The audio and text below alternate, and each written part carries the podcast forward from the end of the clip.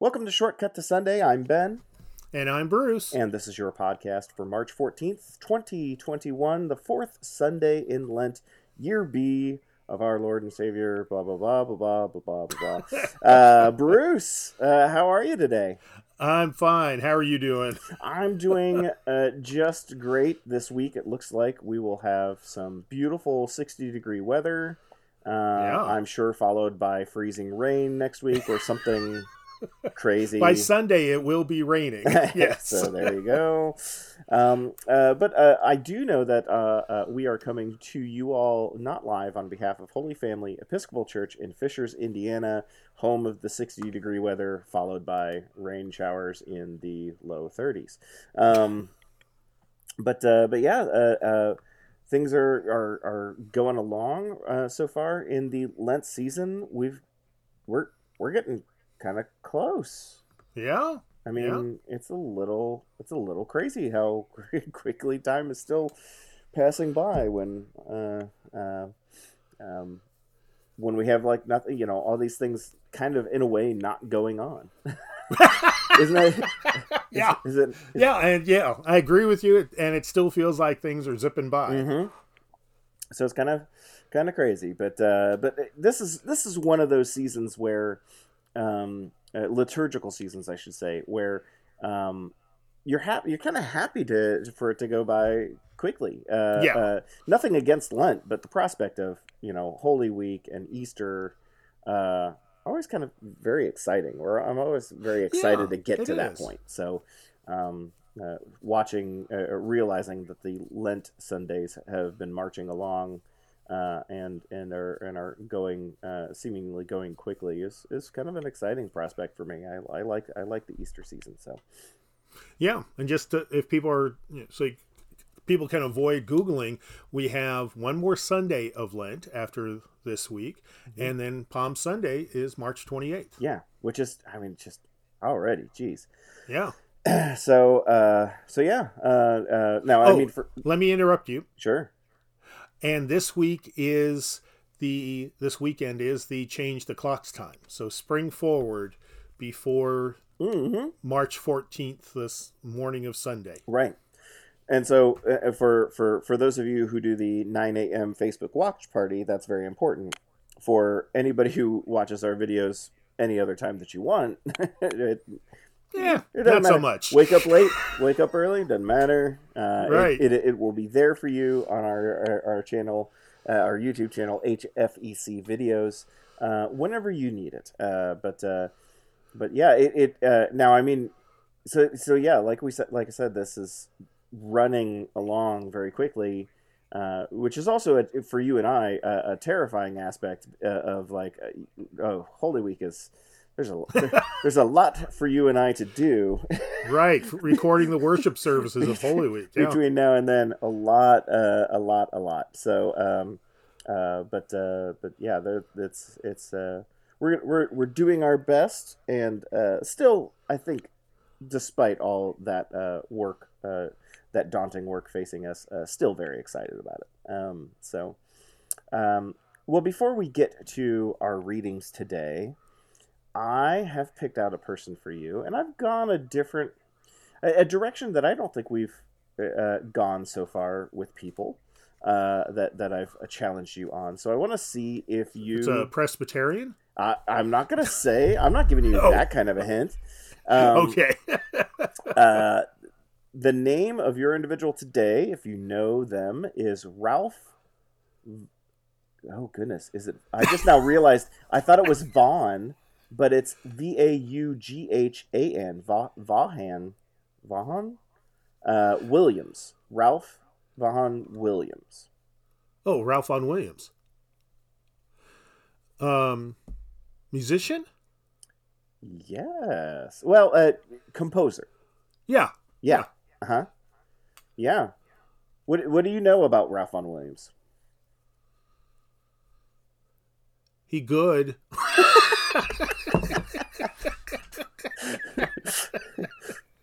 I, I, I, I suppose that's a fairly safe bet. if he's yeah. in the Episcopal glossary, uh, one would think there would not be an entry of like mediocre composer. who people keep talking about for no reason. Right, right. Who is famous, infamously mediocre and not really that great. Don't bother looking him up. um, but yes, uh, he is good. Uh, do, you, do you happen to know know if he's uh, American, uh, English, uh, from from an, from another uh, area? I'm thinking. I'm thinking English. He is English. Yes. And um, com- composed various hymns that we still use, and mm-hmm. Um, I think even a couple settings for the Eucharist that we still use with uh, Rite One. Mm-hmm. That this, this this is all very very true. Yeah, uh, uh, we have not gotten into uh, composers. Uh, you know, uh, um, thought provocu- provocateurs, writers, yeah. um, mystics. We've covered those. you know, all all these areas of people, but not nothing in music yet. Um, so he is an English composer, hymn writer, and editor born in Down Ampney, uh, Gloucestershire. Man, what a word! Uh, in England uh, from the late 1800s, uh, and he died 1958. Um, there's it, it's actually a fairly extensive uh, entry here, so I won't read the whole thing. But mm-hmm. here, the, the, the highlights are uh, that he, um, uh, he he was a fairly prolific uh, composer, and uh, I interestingly enough, never uh, a professing Christian. He wrote some very beautiful pieces, several anthems, canticle settings, and a mass for two choirs. But uh, but it wasn't necessarily tied to a uh, to a church, to a parish. Uh, um, and and not necessarily a a, a, a, a known Christian, just loved the work uh, and uh, had musical roots uh, from the Tudor period. Um, uh, mm-hmm. and and another composer, Purcell, uh, was a yeah. was, was a um, an influence Inspiration. on him. Yeah. Uh, but uh, let's see here. To, to hymn repertoires, he introduced British and Irish folk tunes and carols, Welsh hymn tunes, arrangements of historic German, French, and Swiss tunes, uh, uh, most English language hymnals published since 1930 have been strongly influenced by his work as a hymnal editor, composer, and arranger. The hymn, the hymnal 1982 contains five of his original tunes, including uh, Salve uh, Festa Dies, uh, used uh, with Hail Thee Festival Day. Um, uh-huh. Hymns 175, 216, and 225, if you want to look them up. the Call uh, uh, used hymn uh, 487 come come my way and down oh that's a pretty one yeah right and down Ampney used a, a, a, with come down O love divine hymn 516 uh, and uh, and and there's 17 of his arrangements that contain uh, those types of works and he died in 1958 in london so um, but yeah, he uh, the the English hymnal, songs of praise, the Oxford Book of Carols, uh, and the and the hymnal 1982 all contain uh, uh, uh, his work. Um, those those first three were uh, he was the actually the editor of the entire the entire book. So um, fantastic. Yeah, um, length of uh, and breadth of, of work in in the, the world of music but i was fascinated to, to, to read that he was it it's he wasn't episcopalian. He he, he didn't exa- doesn't indicate that he went to church. He, he was just uh, loved loved the music and was inspired. Well one thing to think about what year was he born? 1872 yeah.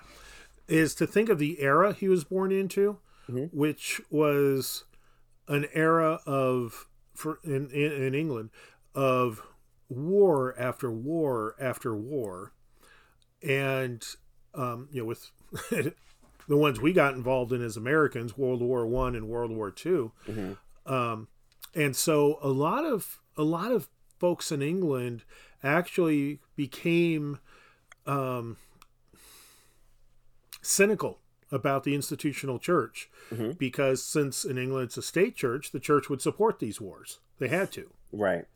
And so it the, the politics of the day very much influenced how many people were willing to call themselves a Christian or a member of the church. Huh. Uh, That's an interesting and point. yes, which you know is actually very similar to today in America. Yeah, no, that's that is an interesting point. Uh, that the, the that because of how influential and t- and tethered the church would be, that there would be Right. kind of a, polit- a semi political statement of of no, I'm not going to put that moniker out there. Yeah, um, but uh, but yeah, so um, we'll have to uh, uh, I'll have to check with Bethany and see if we've already picked our, our hymns. I don't think actually these don't. You know, Hail Thee Festival Day will not work in Lent. I know that. we're getting Uh, close though. Getting close. Uh, come my way might though. Um, Yeah, uh, and come down O love divine is, is probably uh, better suited for another lectionary season. But that could be good too. it could be, could be. I mean, that's what we're seeking during Lent. That's true. That, that's true. That's very true. Uh, so we'll we'll we'll we'll see. Maybe maybe I can uh, influence her to uh, to to. it, Yeah. they're, they're probably already set. Uh, she's probably already done her work, uh, but uh, we'll see. Who knows? Uh, I'll, I'll, we'll see if my argument of it was said on the podcast uh, is influential. I have a feeling maybe not. Oh, oh, influential in a positive way. I'm sure it's influential one way or another. Yes. it just it'll be like, no, just don't don't talk to me anymore. uh, so, anyways, yeah, there's our there's our person of the day, Ralph Vaughan Williams. Um, uh, apologies to Ralph uh, Ralph's memory for me uh, pausing on uh, the, the the middle name there, or if that's a if that's a two last name, I'm not entirely sure. Uh, but either way, Vaughn gave me pause, and I apologize to to his memory for pausing Well, the- there. I thought it was Vaughn, and then I was like, wait a minute, that's spelled a little interesting. So maybe it's not. And the nice thing is, if you Google him, you get to hear some great music. Yeah, absolutely, absolutely. Um, um, and uh, so so yeah, whether it's a whether it's in your that hymnal at home or online, um, feel free to, to, to look up some of his uh, some of his work and, and give it a listen this week. Um, speaking of work that we're gonna get a listen to, uh, let's read our first uh, our first um, reading here from the book of Numbers. An admirable segue. I Uh, right, not bad. It worked out. Um, uh, chapter 21, verse 4 through 9. From Mount Hor they set out by the way of the to the Red Sea to go around the land of Edom, but the people came became impatient on the way. The people spoke against God and against Moses. Why have you brought us up out of Egypt to die in the wilderness? For there is no food and no water, and we detest this miserable food. Then the Lord sent poisonous serpents among the people, and they bit the people, so that many Israelites died. The people came to Moses and said, We have sinned by speaking against the Lord and against you. Pray to the Lord to take away the serpents from us. So Moses prayed for the people, and the Lord said to Moses, Make a poisonous serpent and set it on a pole, and everyone who is bitten shall look at it and live. So Moses made a serpent of bronze and put it on a pole, and whenever a serpent bit someone, that person would look at the serpent of bronze and live. Uh, Where do you want to start? yeah. Um, I'm going to go actually backwards on this one. So, making, and especially the fact that it is uh, Moses and his time, making a serpent of bronze kind of feels l- or is reminds me a little bit of a golden calf. Now, maybe the serpent it wasn't uh, a revered, you know, deity entity of some sort uh, of of the Egyptian culture, which is what the the um, the golden calf was. But still, it seems odd to. it- It's kind kind of still feels like an idol here, does it not? I mean, it's Yeah. Okay, so why is why is this one okay and the other one's not? First of all, we don't know. Good, good out, good out. Okay, um, but it it's been such a disturbing such a disturbing little story that it's been talked about by the rabbi since be, way before Jesus' time, Okay. and um, as well as Christian scholars since Jesus' time. And the and and no one can agree as to what it means, why it's here, but there are a couple dominant themes. So one is that this is a way of God showing just before they enter the Holy Land, they're almost there mm-hmm. in this story, that the gods they left behind in Egypt, the false gods, indeed are subservient to God. Because the serpent was uh, a symbol of the divine in Egypt. You might okay. remember from hieroglyphics and statues and stuff. Right. Um, priests and royalty wearing a, a serpent headpiece sort of thing, mm-hmm. or a, a, a, bracelet.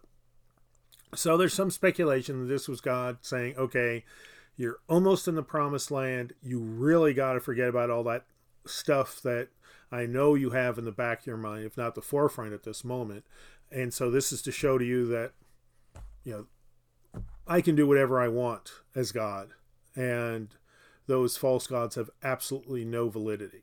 Hmm what has much wider agreement among um, Jewish scholars is that this was a way, and I think this is a stretch, but I'm not Jewish, so maybe that that's my fault.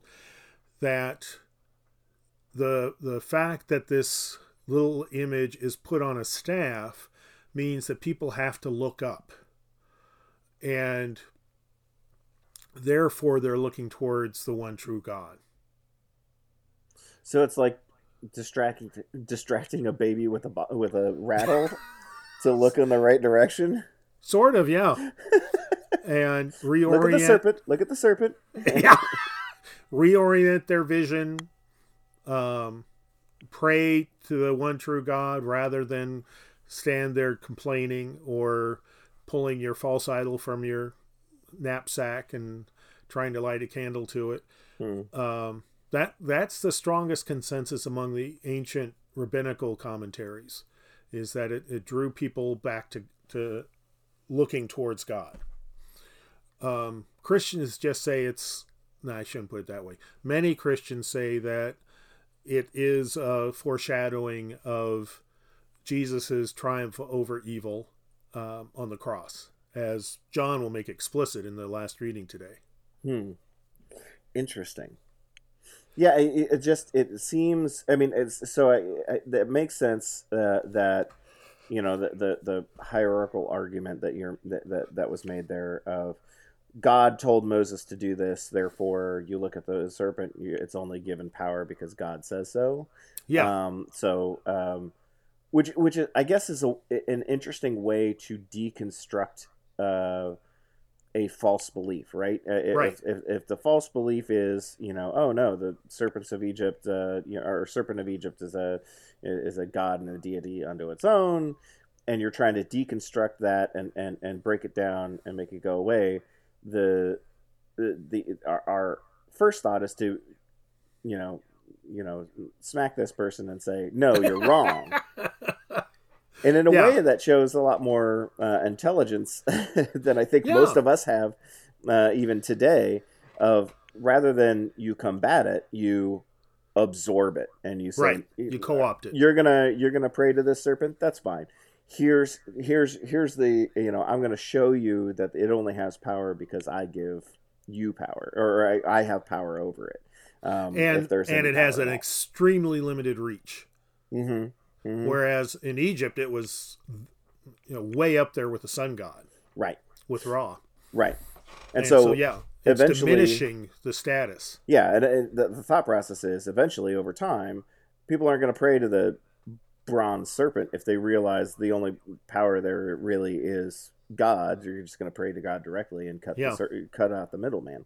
So it's a it's an economic it's an economic uh, uh, um, uh, you know uh, relationship with your deity of like no no we're just going to eventually cut out the middleman they'll figure it out yeah and and it, and actually for a lot of folks the religions at least in the middle east were basically economic relationships where mm. um, you prayed to the gods to make sure your crops were as Right. successful as possible, and uh, other economic factors. And it's interest. One of the interesting things with the development of Judaism and then Christianity was God, through the prophets and through Jesus, repeatedly tries to remove that economic dimension. hmm And sadly, particularly Christians, have put it back in repeatedly. The whole prosperity gospel and all that. Um, you know, that if you love God in the right way, then God will make you rich. And you know, God's literally spent thousands of years trying to say, no, that's not what divinity is for. Right. Um, but our greedy little hearts say, no, that's that's got to be the best thing. Um, so yeah, it's all part of uh, that way of trying to turn people's concepts of what good divinity is in their lives. Um, so what about the uh, the punitive uh, aspect of this story? The uh, you know the people grumble and God goes, okay, here comes you know yeah, lift up your here's, feet. right. Here's the serpent. We're gonna bite you. Um, now I, I suppose uh, now that we've had the the conversation about um, serpents being uh, a, a an image of of uh, Egyptian faith um, on the back end, as uh, uh, we've already discussed, that is there some symbolism here of because essentially. I mean, their argument is, "Why'd you bring us up out of Egypt?" And like, "Oh, you like Egypt so much? Here's their god biting you and killing you." It could be, yeah. I mean, we there there is no obvious. This is what this means about this passage. So your, I I like your interpretation, and that's as valid as anyone else has ever come up with in the thousands of years. Well, let's, let's you know, let's slow down a little bit Dial it back. to grant me uh, uh, uh, such validity is, I would argue, dangerous. Uh, maybe if somebody else came up with this uh, uh, uh, on their own, uh, we could grant them such such high praise. But uh, uh, we should always treat what I say with valid skepticism. well, I, this is one I'm willing to say. Yeah, I like it. I'd go with that. okay. But Um, there's also the dimension of simply if you spend 40 years walking through the deserts, you're going to encounter some pretty dangerous snakes at times. Right. Yeah, you're bound to get bit by a few here and there. Um, um, Well, it, it, but there's also okay. I I spent a lot of years in Southern California and spent a lot of years in the desert camping and stuff. There's also the dimension of if you use common sense, you're not going to get bit. yeah. Okay. Yeah. and so there's there's the the the complainers in this passage are they're hints that they're not the best and the brightest. Hmm and so one of them one of those hints is they're getting bit. It's like you're in the desert. Look out for the snakes people. Right. um, the other thing is um, in verse 5, they say, Why have you brought us up out of Egypt to die in the wilderness? For there's no food and no water, and we detest this miserable food. no, there is food, there is water. You You're Right. contradicting yourself. Right. Um, You're just not, you know, eating on the banks of the Nile anymore. yeah, yeah, yeah, yeah. There's not a full service buffet here. And is is the miserable food in this instance? Is this still during the same exact period as the uh, the the manna, the dew Yeah. manna, um, in the morning? Okay. Yeah. Yeah. So they have manna. Moses can hit a rock anytime with the staff and they have water. Um, so they're, you know, they're arguing with the one true God who, and lying. You know, Mhm. they're they're trying to stretch the facts to justify their complaints, and you know, God can easily be there saying, um, "You just said you don't have any food, and you don't like it." Yeah. but food. any anybody, any parent uh, out there has heard Yes. this before, right? Yeah. There's Uh, nothing to eat. There's nothing to eat. The refrigerator's literally full. I Yeah. don't want that stuff. That's exactly the image to carry. And you know, you can picture Moses doing the you know, 1400th head slap Right. he's been leading these people. Uh, so yeah, so there are all these these um, subtexts that are quite possible in these short verses. But again, it it doesn't have a lot of clues within it, and it's not a passage that has a lot of comment well has any commentary by the prophets or anything like mm-hmm. happens with um, noah and adam and eve and a lot of the big stories where for centuries they're commented on with in other places within the hebrew scriptures this one just sits there. Hmm interesting. Yeah. Um, so that implies it wasn't that important um, to your everyday devout jewish person. Hmm. Uh, let me ask real quick about the book of Numbers, just because we don't we don't um, really read from Numbers uh, nearly as often as one would think, considering you know it's it's not a it's not one of those really small books in the Old Testament, like those four and five chapter size right. books. It's it, it's I forget exactly how many chapters there are, but you know it's it's already uh, here we're here in chapter 21 so it's not insignificant. Um, is is this and, and, generally speaking, the book of like Genesis uh, uh, traffics in kind of these um, oral tradition stories. Uh, there, it's not exactly it's not a historical uh, accounting per se, like as far as like to the letter. You right. know, this happened, then this happened, and this isn't a, a true and accurate account of everything in this book. Um, is numbers in that same kind of a category, or is it a little bit more historical based, or like what's the what's the kind of basic vibe of the book of numbers? Because one would think it's called numbers, so therefore it's cut and dry one plus one equals two kind of thing, right? Kinda. uh, it it's it's one of the books. First of all, it's one of the books of the Torah Mm-hmm. So it's the Big Five, and it covers the. It's set in the final portion of the journey of um, the Israelites out of Egypt through the wilderness to the edge of Cana, to the Jordan River, mm-hmm. um, just before they enter the Promised Land. Deuteronomy will pick up um, on the final teachings of Moses just before they enter the Promised Land. Mm-hmm. Um, so it has. This may sound no, It won't sound out to anyone who's looked at the Bible very often. It has stuff that sh- that its authors think should have been in the Book of Exodus. Yeah. Okay. Because that. Yeah. Uh, that was going to be uh, another one of my questions. Is like, hey, this kind of goes back in time uh, as far as the structure goes. This is during the a period of time in Genesis. How come? Like, what is the so so there's this is kind of like a supplemental accounting, covering things that didn't make it in, into the, the first book of the Bible, or yeah, okay. well, not the first book, but because Exodus is not the first book, Genesis. Is. Oh yeah, I'm sorry, I'm sorry. Yes, yeah. yeah. So, I, but uh, but just kind of like a supplemental uh, um, writing. Yeah, because one thing to keep in mind is that, as with most of the Bible, there isn't a single author. Mm-hmm. And there are at least two authors identified for the book of Numbers. That was going to be a question. Go. Yeah. Yep. Yep. And all the other books of the Torah, the first five books, also have multiple authors. So, hmm. you know, it's it's it is almost the you know the the camel is a horse designed by a committee sort of thing.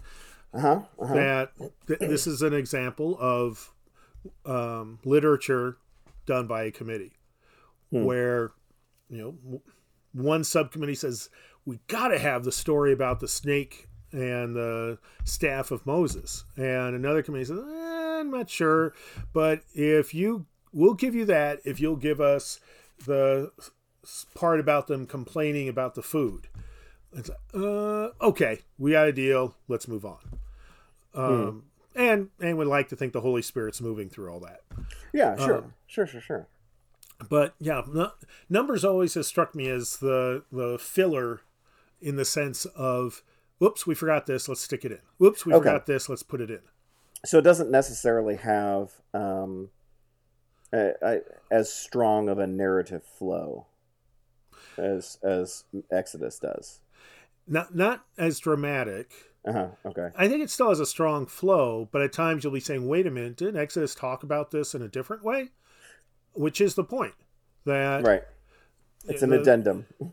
well, it's not so much an addendum; it's it, it's to remind people of the ambiguity okay. Okay. that even as people were diligently trying to write this stuff down, so it wouldn't get lost as the oral tradition started to fade. They also wanted to drive home that we were, frankly, not supposed to take it literally.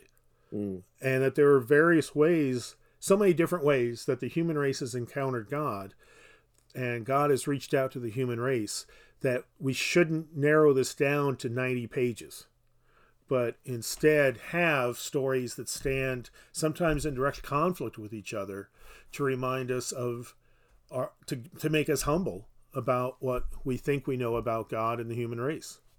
Hmm. That's a yeah. That's a good.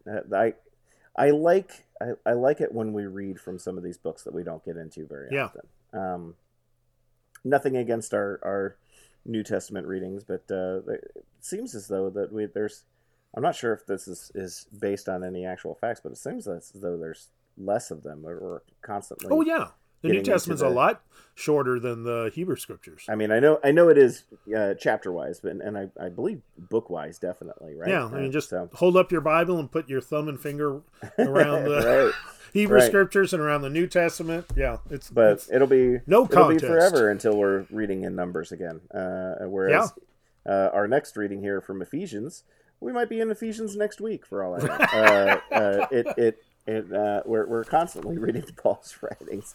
Yeah. Um, so um, well, let's move on then to Ephesians and. Uh, and uh, Ephesians chapter 2, verse 1 through 10 uh, reads this way You were dead through the trespasses and sins in which you once lived, following the course of this world, following the ruler of the power of the air, the spirit that is now at work among those who are disobedient. All of us once lived among them in the passion of our flesh, following the desires of flesh and senses, and we were by nature children of wrath like everyone else. But God, who is rich in mercy, out of the great love with which He loved us, even when we were dead through our trespasses, made us alive together with Christ. By grace you have been saved, and raised us up with Him, and seated us with Him in the heavenly places of in Christ Jesus, so that in the ages to come He might show the immeasurable riches of His grace in kindness towards us in Christ Jesus.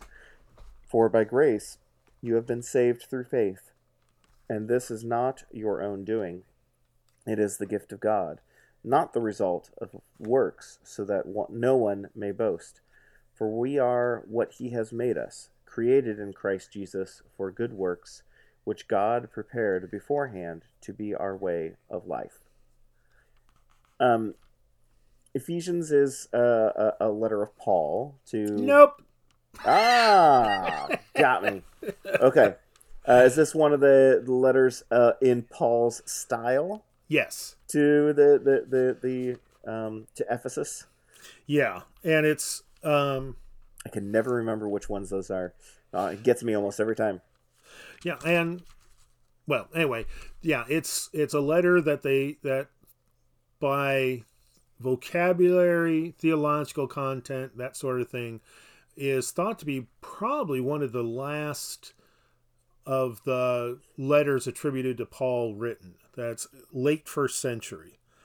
Um, it seems to be that it the people of the Ephesian Christian community have almost no knowledge of Ju- Judaism, which is one of the reasons we say that about the date. Um, Mm. That the the Christian tradition and the Jewish tradition have started to form separate paths at this point.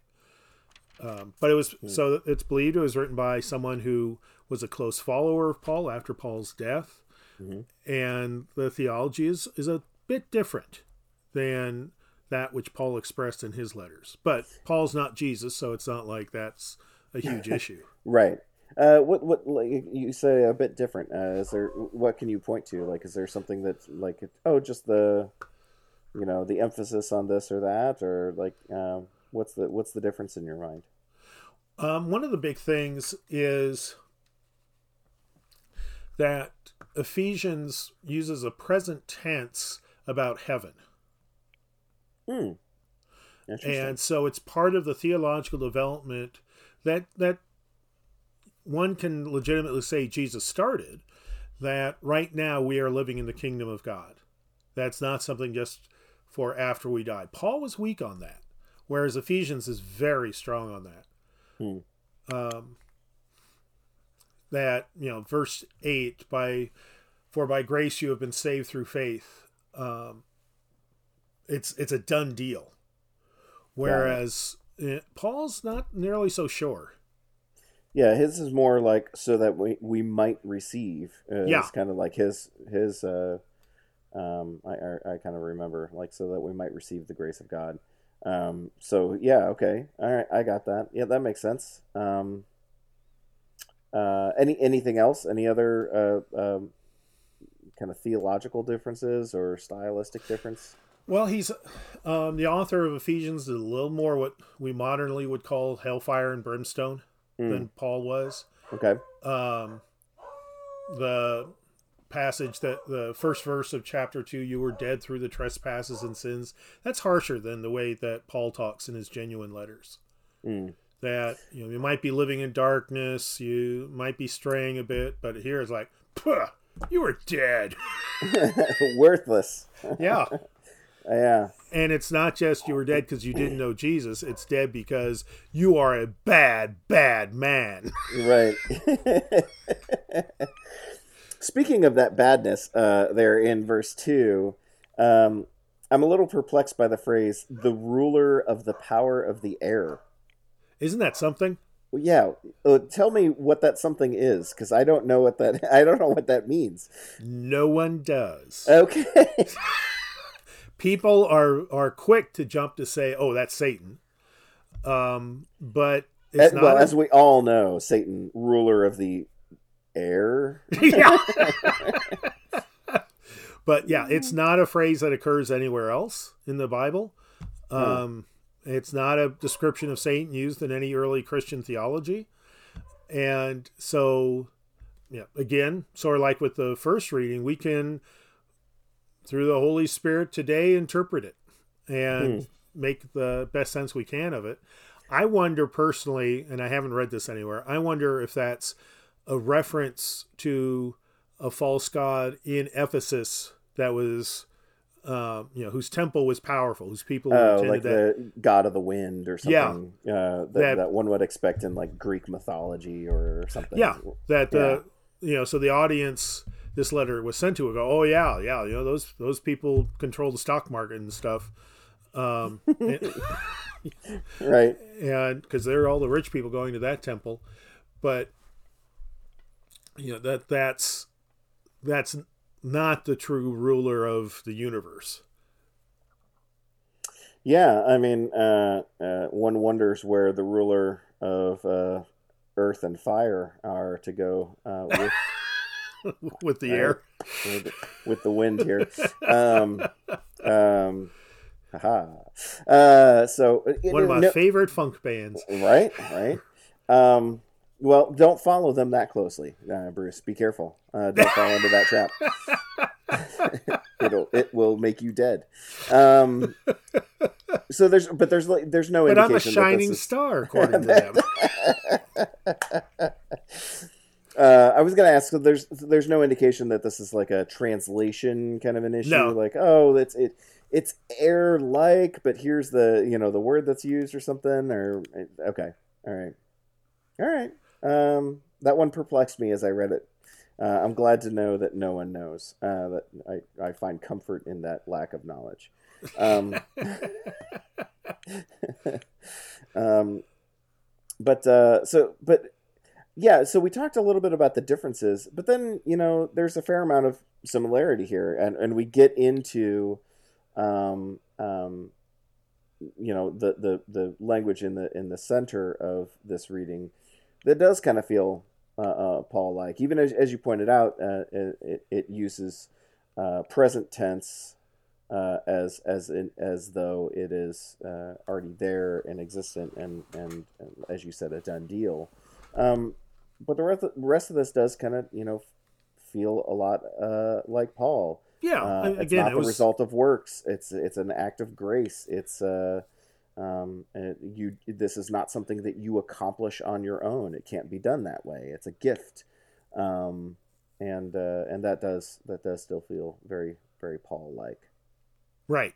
Yeah, so I mean, clearly the person knows Paul's work very, very well, and Mhm. um, in a sense is the next generation's interpreter of Paul's mhm. work, bringing it up to date. Yeah. But I, yeah, as we, as we all know, the one knock on Paul is that he didn't speak out against the ruler of the power of the air enough. So, um, had to had to fix that with the later work uh, uh, written and in his style and his name. Uh, is I forget is is Ephesians the one where it says like I Paul and it's not really Paul? Yeah, Okay. Yeah. I, I did love bringing that uh, uh, back when we were uh, when we got to meet in person and and talk about things face to face. I shared that with the uh, youth group. We read uh, the the second reading from the book of Ephesians, and and it started off with you know I Paul write to you blah blah blah blah blah. And I said, so who do you think wrote this letter? Paul did. I'm like, nope. what?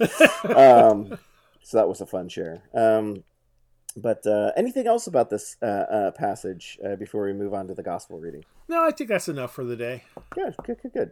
Enough for the Paul-like reading. Uh, we will move Yes. on to John. Paul Light. there you go. Um, uh, John chapter 3, verse 14 through 21. and just as Moses lifted up the serf- serpent in the wilderness, there's our reference, so Yep. must the Son of Man be lifted up, that whoever believes in him may have eternal life. For God so loved the world that he gave his only Son, so that everyone who believes in him may not perish, but have eternal life. Indeed, God did not send the Son into the world to condemn the world, but in order that the world might be saved through him. Those who believe in him are not condemned, but those who do not believe are condemned already, because they have not believed in the name of the only Son of God.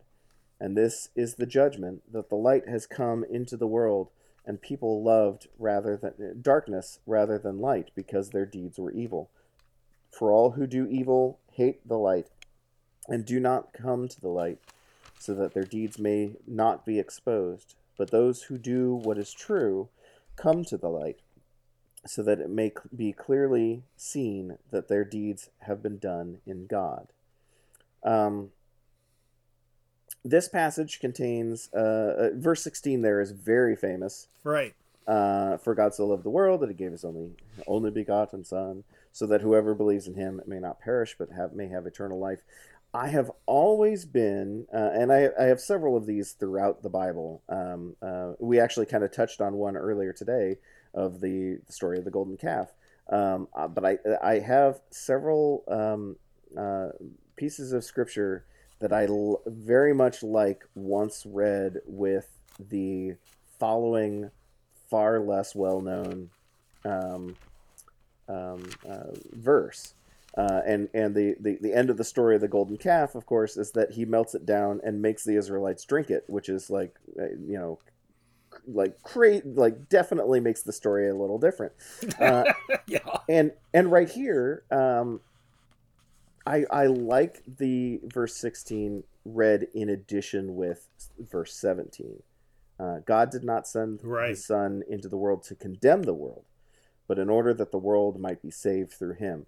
Um, and it's it's more um, that that that language there in seventeen could still we could do well to continue to be informed by uh, that language.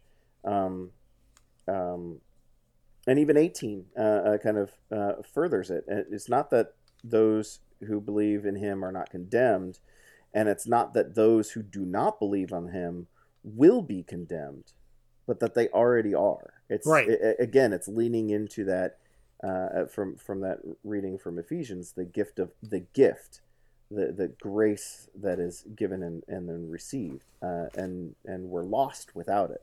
Uh, and I think oftentimes we're um, still, uh, it, whether it be when this was written, before this was written, or here today, uh, we're still very quick to condemn those who do not believe um, what we believe, and um, it, it's pretty well put here by John uh, that that's not that's not the that's not the purpose of, of Christ Jesus. That's not the and and also it's not the purpose of us as followers of Him. Right. Uh, uh, the condemnation is uh, um, is is like our starting point. is we're, we're we're trying to redeem our, our ourselves and uh, and and uh, um, through through an act of grace uh, by God. Um, so, which really turns you know evangelism and that kind of a thing on kind of on its ear uh, when you think about it. Modern, at least uh, some forms of modern day evangelism. It's not. Um, Mm-hmm. um, Yeah, I mean, there's so much Christianity today that I think that I derisively, admittedly, describe as neener neener Christianity, where it's neener neener. I have Jesus and you don't. If you want some Jesus, you got to come to me. And of course, in the Gospels, Jesus is extremely generous mm-hmm. and doesn't say there's there's you know this one limited bucket of Jesus to go around, but instead Right. it's for the whole world. And one of the interesting things that John, the Gospel of John does is emphasize that people basically judge themselves by how they choose to orient themselves. mm, And people understandably conflate this with judgment passages from the synoptics, which take a different view. They they have the the image of the judgment seat and sheep and goats and all that. mhm. Whereas in John, it, it this is the summary of what Jesus will teach over and over of you decide each day whether or not you're following the light or the darkness. If you follow the light, you are part of eternal life now. If you follow darkness, then you're living a, a life that's a fraction of what it could be. Mm, mhm. And so there's in John, there's no neener neener really. Yeah, yeah. No, I kind of, I kind of get that that feeling, that vibe um, from him.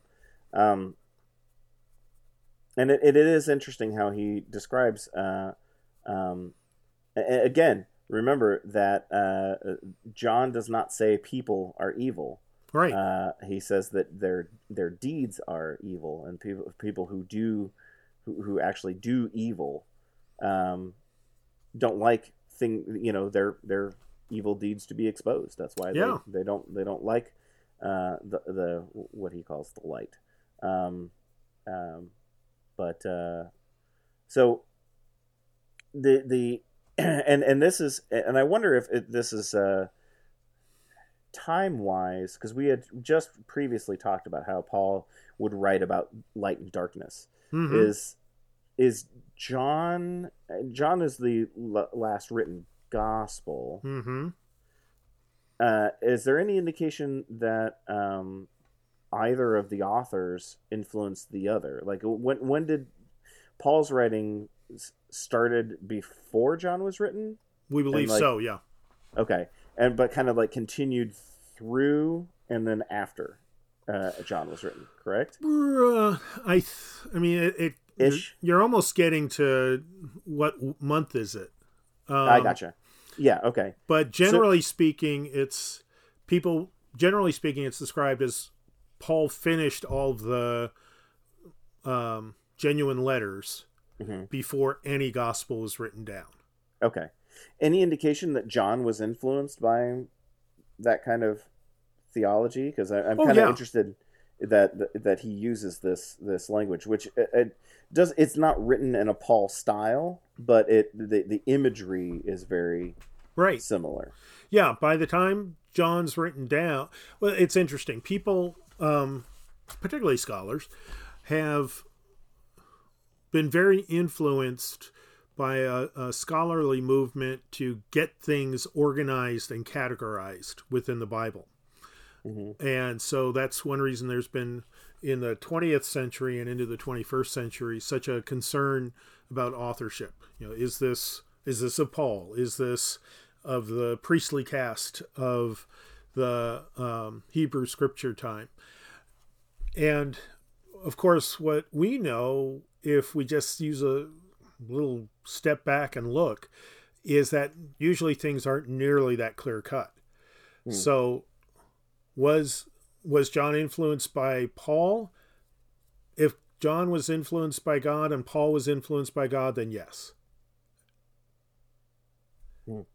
And and maybe it was John being handed a scroll of one of Paul's letters and going, "Oh, there's some good stuff here." Right. Um, right. Or hearing it in church on Sunday or whatever the exposure may have been. Or it may have just been God saying, This is where we're going with this. So here are some words for you. Mm-hmm. It's all messy. And not messy in a in a ugly way, but in a beautiful way. Yeah, uh, I, I think maybe um, maybe I focus a little too much on, uh, especially on this podcast, to point out um, the messiness. Uh, and I should clarify that uh, I, I, do that because I find that part to be the most fascinating mm-hmm. and, in, in some respects, the most informative. Um, uh, a, a, portion of, of, of uh, experiencing these readings is realizing how um, the divine and human interact uh, in these writings and, and how influences work their way through and points of view and target audiences, um, it, yeah. it, it, all kind of comes together in this uh, what some might see as a, a, messy swirl of inspiration. It's kind of more of a you know a, either a potpourri or a, a, a mixed vegetable soup of of uh, of uh, of uh, nurturing, I suppose, if I'm going to go with the metaphor. Yeah. So um uh um and and that's that's that's the part I think that is most fascinating. And one of the things that I think is is we don't we don't uh, talk enough about um, um, as as a as churchgoers um, because it's hard to get below the surface. Mm-hmm. Uh, um, it's it's really complicated if you want to you know tell a story about this gospel reading. Um, digging into uh, that that that messiness, uh, enriching as it is, it takes a lot of time, and it's really hard to do during. I'm sure, uh, you know, a 12 minute homily, or right, or or even in, in many cases, like a you know an, an eight week Bible study. Even uh, it, it it's it's it's it's hard. oh yeah, uh, yeah. One one my favorite example is um, there's an author named Raymond Brown who um, basically spent his entire adult life studying the Gospel of John hmm. and produced quite a few books on it. And he still had had felt like he had there's still so much more to learn as his life was running out. Hmm. That um, it, you know, and this wasn't the whole Bible. This was just one book of the Bible that, and he did beautiful scholarship and uh, things that he wrote in the 1980s and before still are helpful to read. Uh, but you know, he felt he's he still had so much more to delve into, but he just ran out of years, ran out of life. Hmm. Let alone someone who tries to study and and interpret the entire Bible. That's that's one of the, the neat things about Jewish scholarship is there's a presumption you're never going to get it all and that you build on the wisdom of um, rabbis and scholars from yesterday, last week, and centuries back. There's this living conversation within the scholarship and the commentaries of Rabbi so and so said yada yada, and yet there's also this part yada yada yada as the person adds their own commentary, mm-hmm. and the rabbi they're quoting may have written before the birth of Christ and is still hmm. considered an active part of the conversation. interesting. Yeah, it's, it's great to read. When it, and it shows you how and that that's a that's a prime example of how things, uh, you know, thousand year old, thousands of years old uh, writings still have life and breath. You're right. Uh, that that they, you know, um, they're they're actively a part of this conversation. Mm-hmm. Um, uh, thousands of years later, and and and uh, and and perhaps as a as a result of us mentioning uh, some of them on the on this podcast, uh, we've gotten to be a part of it. Maybe Yeah, this becomes true. A, a narrative for someone who listens to it and and, and informs uh, a conversation they have later on. Mm-hmm. So um, it's it's very interesting how all of that passes down. Yeah, it's how Um, it's how God moves through the human community, th- Yeah, transcending time and space. yeah, and it makes me feel small, but but, but also- oddly influential. Yeah, So it- yeah, it should be both. yeah. Uh, uh, hum, hum, I should say humble. Yeah, uh, because the, certainly um, I would not elevate myself to the level of some some that we uh, uh, uh, have spoken about. Uh, Mhm. this, yeah, this me week. neither for me. Um, so with that, uh, with with uh, shared humility and and uh, uh, pride in being a part of the conversation, um, uh, I think we'll end this our podcast for uh, March fourteenth, twenty twenty one, the fourth Sunday in Lent. As always, we've got a lot of things going on at the church. Um, online programs, some in-person, safely distanced programs. Uh, so feel free to visit our, our website, uh, holyfamilyfishers.org, uh, and our YouTube channel, as always, HFEC Videos, uh, contains our, our worship services uh, as well. 9 a.m. Facebook Watch Party on Sunday uh, was referenced at the top of the program. Uh, so, um, anything else you want to plug before we sign off? No, I think you got them. Yeah, good. All right, I got them all. Uh, so, uh, so uh, uh, with that, I, I look forward to our conversation next week. And until then, I'm Ben, And I'm Bruce. and we'll talk to you later. Bye bye. Bye.